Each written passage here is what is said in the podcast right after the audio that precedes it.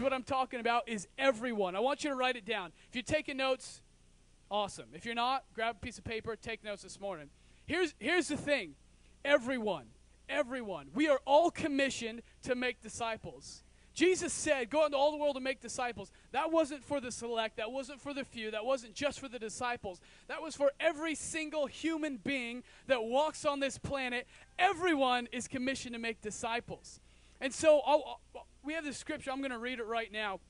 And uh, we have uh, a couple different verses. I'm going to read it first in New King James, and then the guys are going to put the message on the, bo- on the screen for you to read. So this is in Matthew 10, starting in verse 5.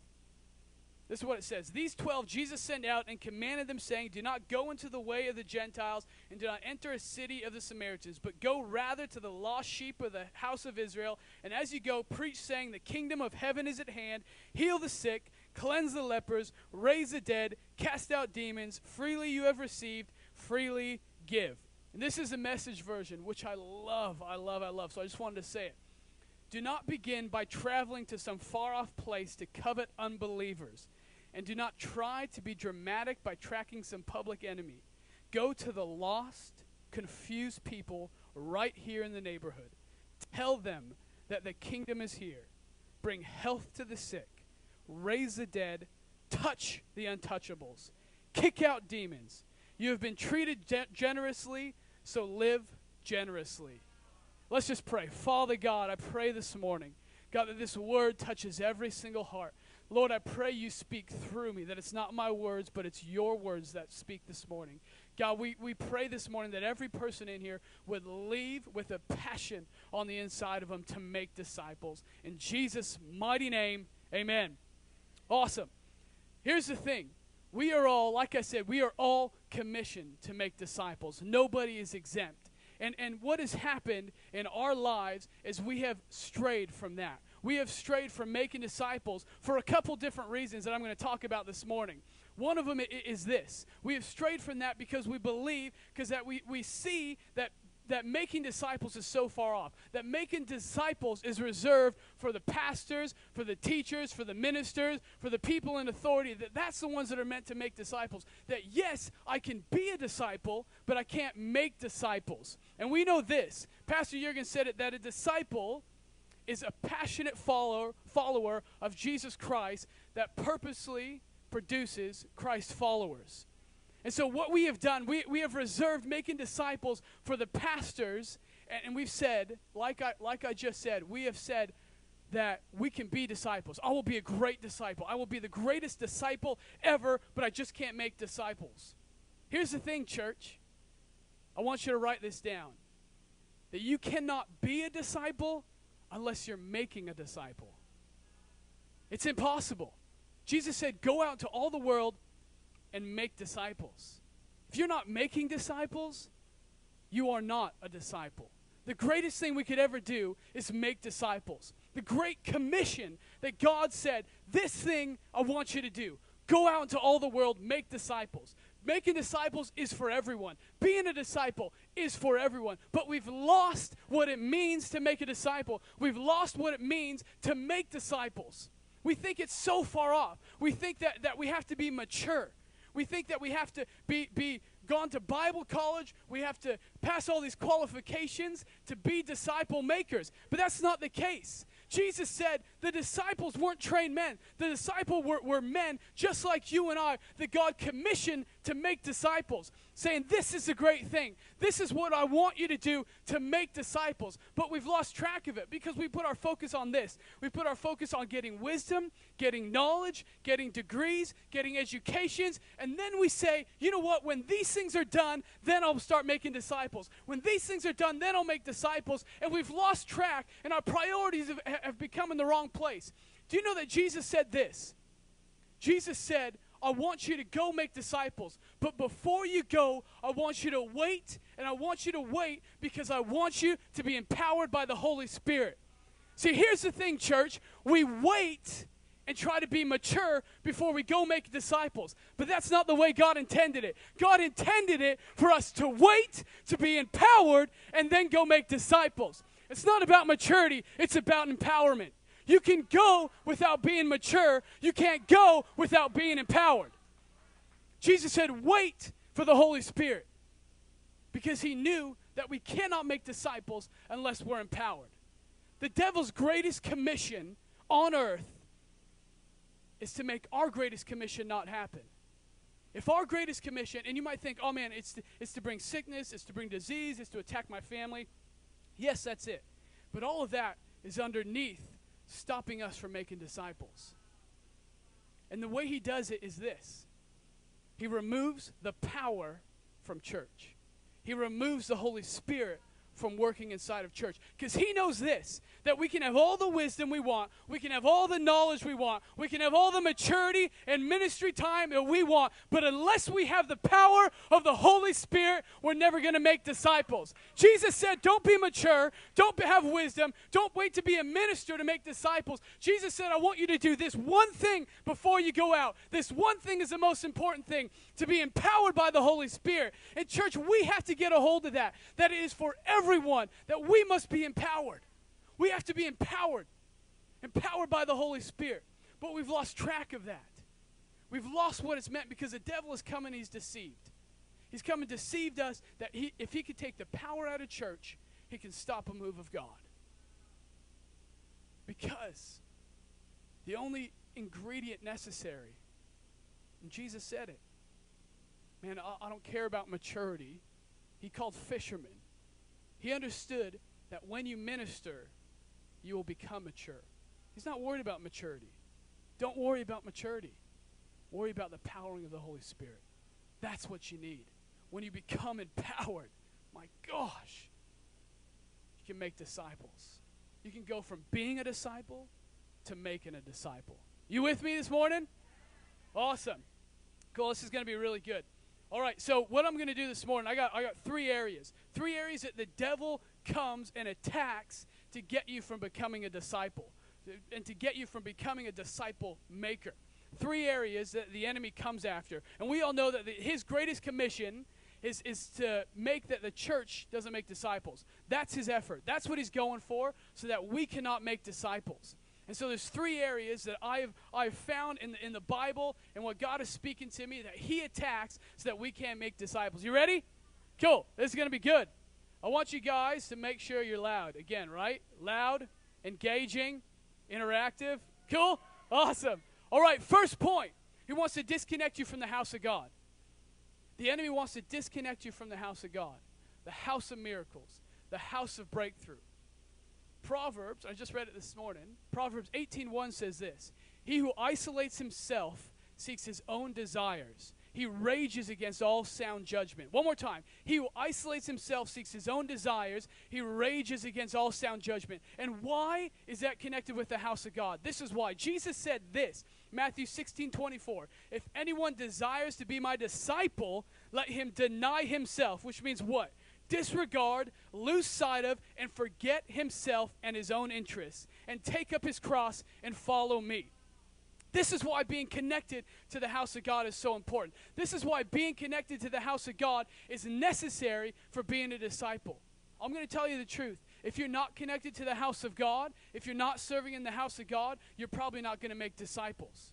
Because this is what the scripture says He who isolates himself seeks his own, desi- his own desires. You want to make disciples? You deny yourself. Seek your own desires? Not a disciple. Deny yourself? a disciple. Are you with me this morning? Come on, it's going to be good. So we have to change our mentality of church. David said, I was glad when they said to me, Let us go up into the house of God. And I said it before. I mean, we have to change our perspective of church. Man, I look forward to the weekends. That is the greatest part of my week is the weekends because I know I get to come into the house of God. I get to hear Pastor Andy's incredible worship and the team bringing worship. I, I get to sit under the anointing and the preaching of Pastor Jurgen and Leanne. I get to come and watch this altar call like last night. Eight people coming forward saying, I want to reconnect my life with God. That's why I love the house of God because I know that if I want my life to flourish, if I want my marriage to flourish, if I want my kids to flourish, if I want my ministry to flourish, if I want anything in my life to flourish, I must be planted in the house of God. I must be in the house of God. I must be here. Jesus said that I must be about my Father's business. We got to change it. from, from it being, oh, yeah, if I have time, I'll go. And I'm sorry, man. Maybe I'm, I'm taking a knife and stabbing it in your heart this morning. I'm sorry. But, man, God is, is calling the church to lift up their standard of what it means to be a follower of Jesus Christ. And this morning, if that's what I communicate, if this morning you walk out of here saying, man, I'm going to make disciples, man, then my job is done. Because everybody in here, you are commissioned and you are called to make disciples. But here's the thing as a church, there's a difference between attending and serving in the house of God. And, and, I'm going to be completely honest because I know you'd want me to be honest with you, right? Cool. You can attend church and not be connected to the house of God. You can attend church and not be connected to the house of God. You know how you connect yourself to the house of God? You serve in the house of God. When you serve in the house of God, when you give your time like these incredible ushers and the, and the media team and the worship band on stage, you connect yourself to the house of God. It goes from being an attendee to being a servant and connect to the house of God. And here's the thing when you serve, and I understand people in here, I understand that, that maybe you're in here and you've been hurt by church before. You've been hurt by pastors, you've been hurt by leaders, you've been hurt from people in the ministry. You say, you know what, I'm just going to give it some time. I'm going to give it some time. You say, you know what, I was abused in my last church. I got dirty, I got filthy, I got messed up, and I'm just trying to get that right. And I understand that. But don't let anything get keep you from serving in the house of God. Don't let what men have done take away from the power that's in the house of God. See, it doesn't matter what, what men do, the house of God doesn't change. The house of God is always a house of miracles, the house of God is always a house of breakthrough. But we have to connect ourselves and serve in the house of God. When I was in the Navy, I, yeah, I was in the Navy, believe it or not, and I was on a ship, the USS Dubuque. It's like a 50 year old ship. And I was in charge of all the plumbing and maintenance on this ship. And so we would have to go in to these bathrooms. And over time, if you know any plumbing, the, the pipes on a ship are like the sewage sewage pipes, so it's going to be really pretty. Just come with me. Sewage pipes on the ship are about this big around, okay? And over time, they're metal. They get corroded with salt water, so they go down to about this big around. So almost every single day when we're out cruising around and you look at the ships, I'll be like, oh my gosh, they're probably having a blast. I want you to think of me after today. Okay? So I'm on the ship, and it was my job to maintain the bathrooms and the toilets. And every room on a ship is watertight, which means if the room floods or if water gets in the room, it doesn't just go away, it stays there. And so every day I would have to go into bathrooms, I would open the door up, and it was like I was looking at Charlie in the chocolate factory right there. It was like the chocolate lake that one of the kids fell into. That's what it was like with Tootsie Rolls and everything, I'm telling you. So I would have to go in these bathrooms and I would have to fix them. There was a clog in the pipes behind the toilets, and I would have to get there and I would have to fix them. This is how we fixed them. Behind the toilets was like this rubber boot that went into this pipe that ran along the back. And so we'd have to take those rubber boots off. I want you to come with me because you got to get this illustration.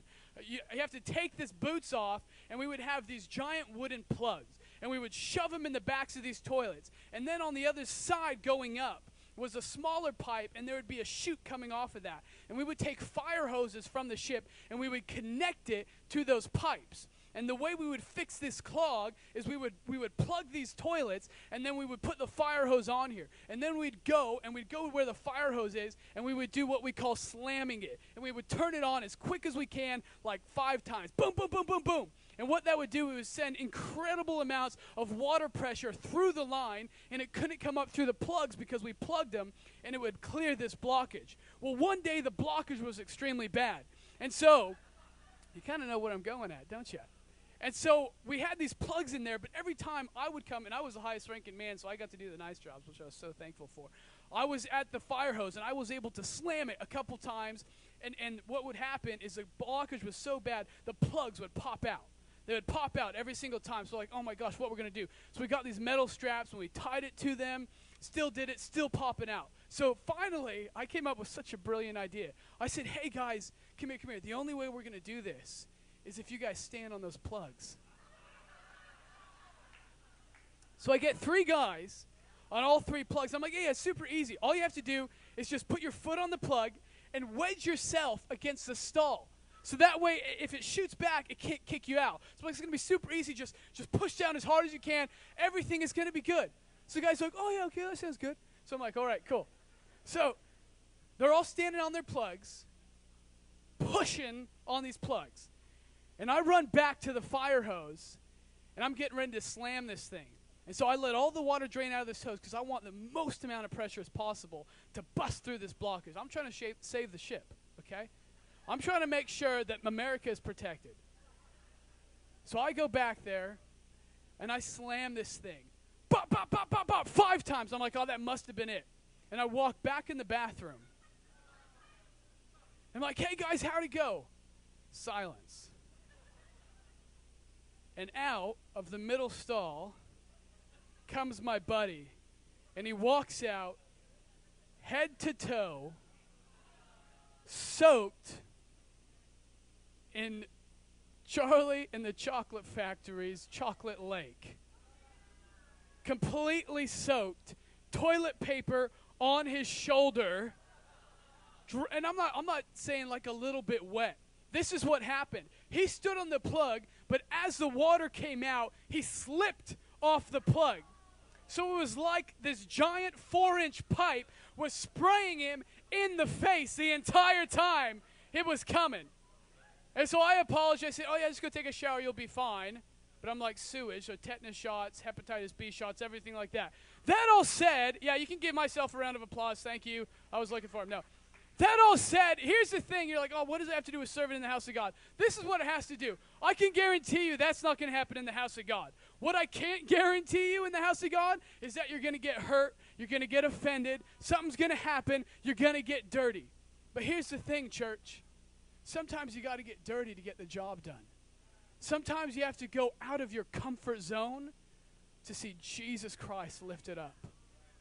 Sometimes you have to do the uncomfortable. You have to plant yourself. You have to serve in the house of God.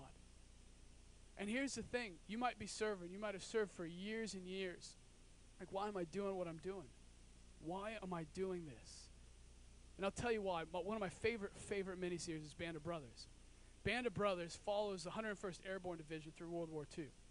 And through this war, their, their friends are giving their lives, giving their time, they're dying, all friends around him. At one point in the movie, this guy was so distraught. He's like, I don't know, why are we fighting? Why are we doing this? Why are we doing this thing? And you guys might be sitting here like, why am I serving? I can't serve. I'm hurt. But these, these men, through this war, feeling this way, why are we serving? at the last one of the last episodes in the movie, they stumble upon a concentration camp. And it's like seriously brought tears to my eyes as I'm watching this because these men from our country who've given their lives to protect our country don't know why they're fighting. And then they stumble upon a concentration camp. And in this concentration camp, there's thousands of Jews who, who, who they see them and they have almost no flesh on their bones, who are hurt, who are struggling, who are dying, who are in need of a Savior. And here's the thing, church. I want you to see it as this. And when I saw it, so moved my heart, not just because of what the men in our country did, but it moved my heart because that's a picture of us as a church. And so often as volunteers, we lose sight of what it's all about. So often we get disconnected from the house of God because we lose sight of what it's all about. Because outside of these walls, there's people who are hurting, who are in need of a Savior, who are dying inside. And if we separate ourselves from the house of God and stop making disciples, those people will never be reached. So I want to tell you that's why we're fighting. That's why you serve. The Bible says this Blessed is the man who is planted in the house of my God he will flourish in the courts of my king. If you are planted, you will not move. I have made a decision that come hell or high water, I will not separate myself from the house of God. This is where I will plant myself. This is where I will serve. Until I die, I will not remove myself from the house of God because I know as I serve, lives become changed. I know as I serve, I serve a vision that's greater than me. And I've made a decision to switch from serving Pastor Jurgen Leanne's vision to making their vision my vision. So where they go, I go. What they want, I want. What they do, I do. Because this is my house. This is where I serve, guys. I'm going to go really quickly because I'm taking a lot of time. But second thing, second thing, the enemy wants to do, he wants to take away our prayer, he wants to take away our worship. He wants to make us a church that has no power. You heard it before. We can't go without a power from God. He wants to take away our prayer. You know what prayer does? Prayer connects you to God. Your prayer life goes, your witness life goes. Your witness life goes, your disciple making life goes. It's all connected to your prayer life. You must be in prayer. You know what I love? Pastor Mark Peterson. I know that he is a man of prayer because when I get up early in the morning, I see his tweets from an hour earlier that he's already up praying. If you want to talk to a man about praying, it's Pastor Mark. I'm telling you, the man is up so early before anybody else probably is praying. Not because he has to, because he wants to pray, because he knows the importance of praying. When we pray, we get a heart for, for people. When we pray, we get God's heart for people. We connect ourselves. If we want to be the greatest disciple makers ever, we have to be people of prayer. We have to be people of worship. When we stop worshiping church, we put ourselves above God. I know it's harsh, and I'm sorry, but when we stop worshiping, we put ourselves above God. Worship, we say, God, you're greater. We don't worship because God needs it. Pastor Jurgen says this all the time. We don't worship because God needs it. We worship because we need it. God, we need to worship. Man, I need to worship because it keeps me connected to the house of God. It keeps me connected to the Almighty God. It keeps me connected to the heartbeat of God. We have to be people of worship. We have to be people that do that. I, I was uh, in high school. Worship story, kind of funny one, so you know, trying to lighten the mood worship story. I was in high school. I was a senior in high school, and I was a Christian. And we had this thing called baccalaureate, where schools would, where uh, church would come in and lead worship. And so I made a decision say, you know what? I'm going to worship God this morning. I'm going to worship God. I'm going to have my hands lifted up. I'm going to worship. And as they're singing this song, and this old school song, and with our hands lifted high, we come before you and sing. So I remember this song, and I'm like, that's the perfect song. When that song comes up, my hands are going to be lifted high. I'm going to praise God.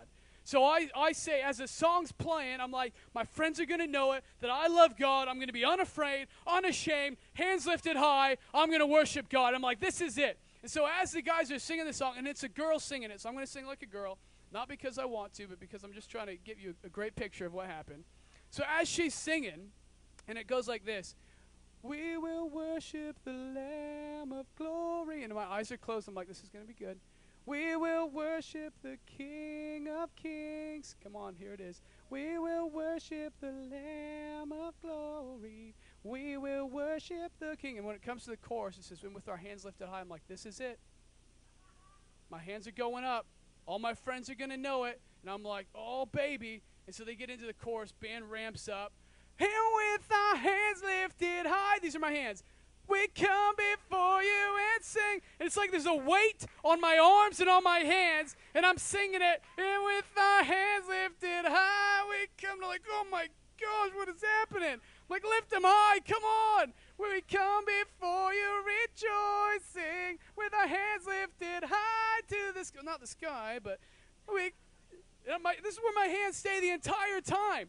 And I remember looking across at my best friend, and he's like this, worshiping God. And I'm like, yeah, baby, me too. Come on, worship Jesus. Come on, hands lifted high. Uh, something cramped. That's why my hands aren't up higher.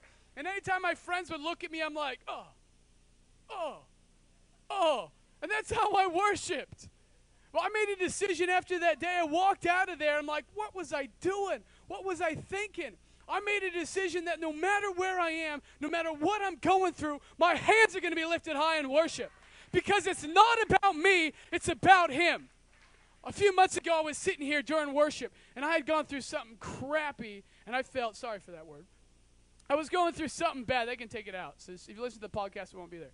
But I was going through something so bad, and I remember sitting here in worship, and I didn't want to worship. My hands were like this, and I'm like, man, God, I don't want to worship.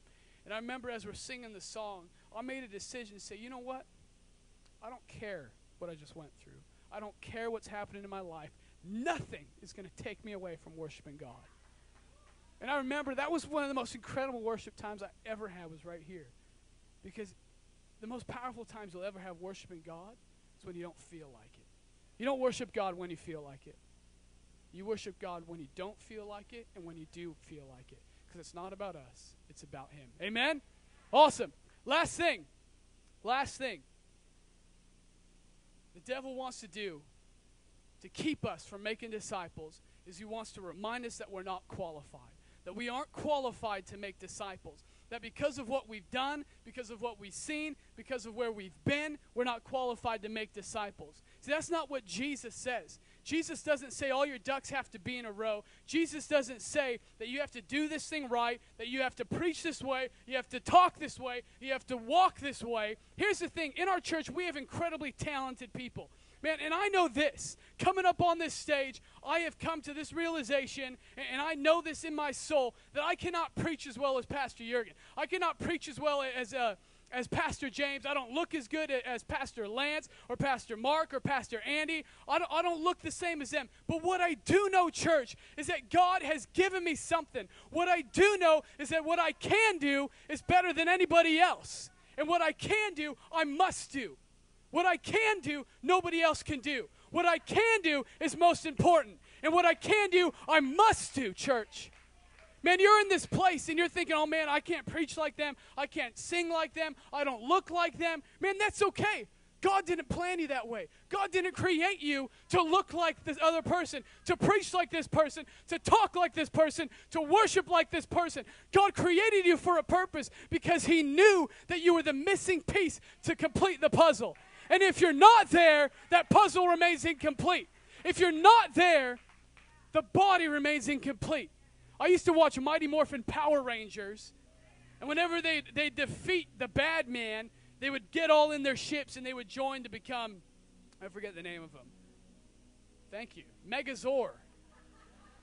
Somebody's watching Power Rangers. So they, they would come together as that. So right there, that's an illustration of the body of Christ to me. Because we, we so often think that, oh man, the church doesn't need me. I can't preach like him. I don't have a revelation like him. I can't worship like them. I don't look like them. I don't have an accent. That's what I feel like sometimes getting up here. I don't got an accent. Maybe I shouldn't preach. But man, oh my gosh. Imagine doing this. Imagine running a race without a leg. Could you do it? Yeah. Is it the way God intended it? No. As a church, we're a body. As a church, we're a puzzle. And without you, the, no matter how great or how big the puzzle is, it could be the biggest puzzle in the world. It's missing one piece, the puzzle remains incomplete. That puzzle remains uncompleted. Gosh, can you grab a hold of that this morning? Can you grab a hold of that? Don't see yourself as just as observer. Everyone, everyone is meant to make disciples. Everyone. Nobody's exempt. Not, not just for, for church, not just for not just for God, but for ourselves. Man, you don't want to walk through life and regret anything. I promise you. If you make a decision and leave here today saying, I'm going to be the greatest disciple maker ever, you will never, ever regret anything.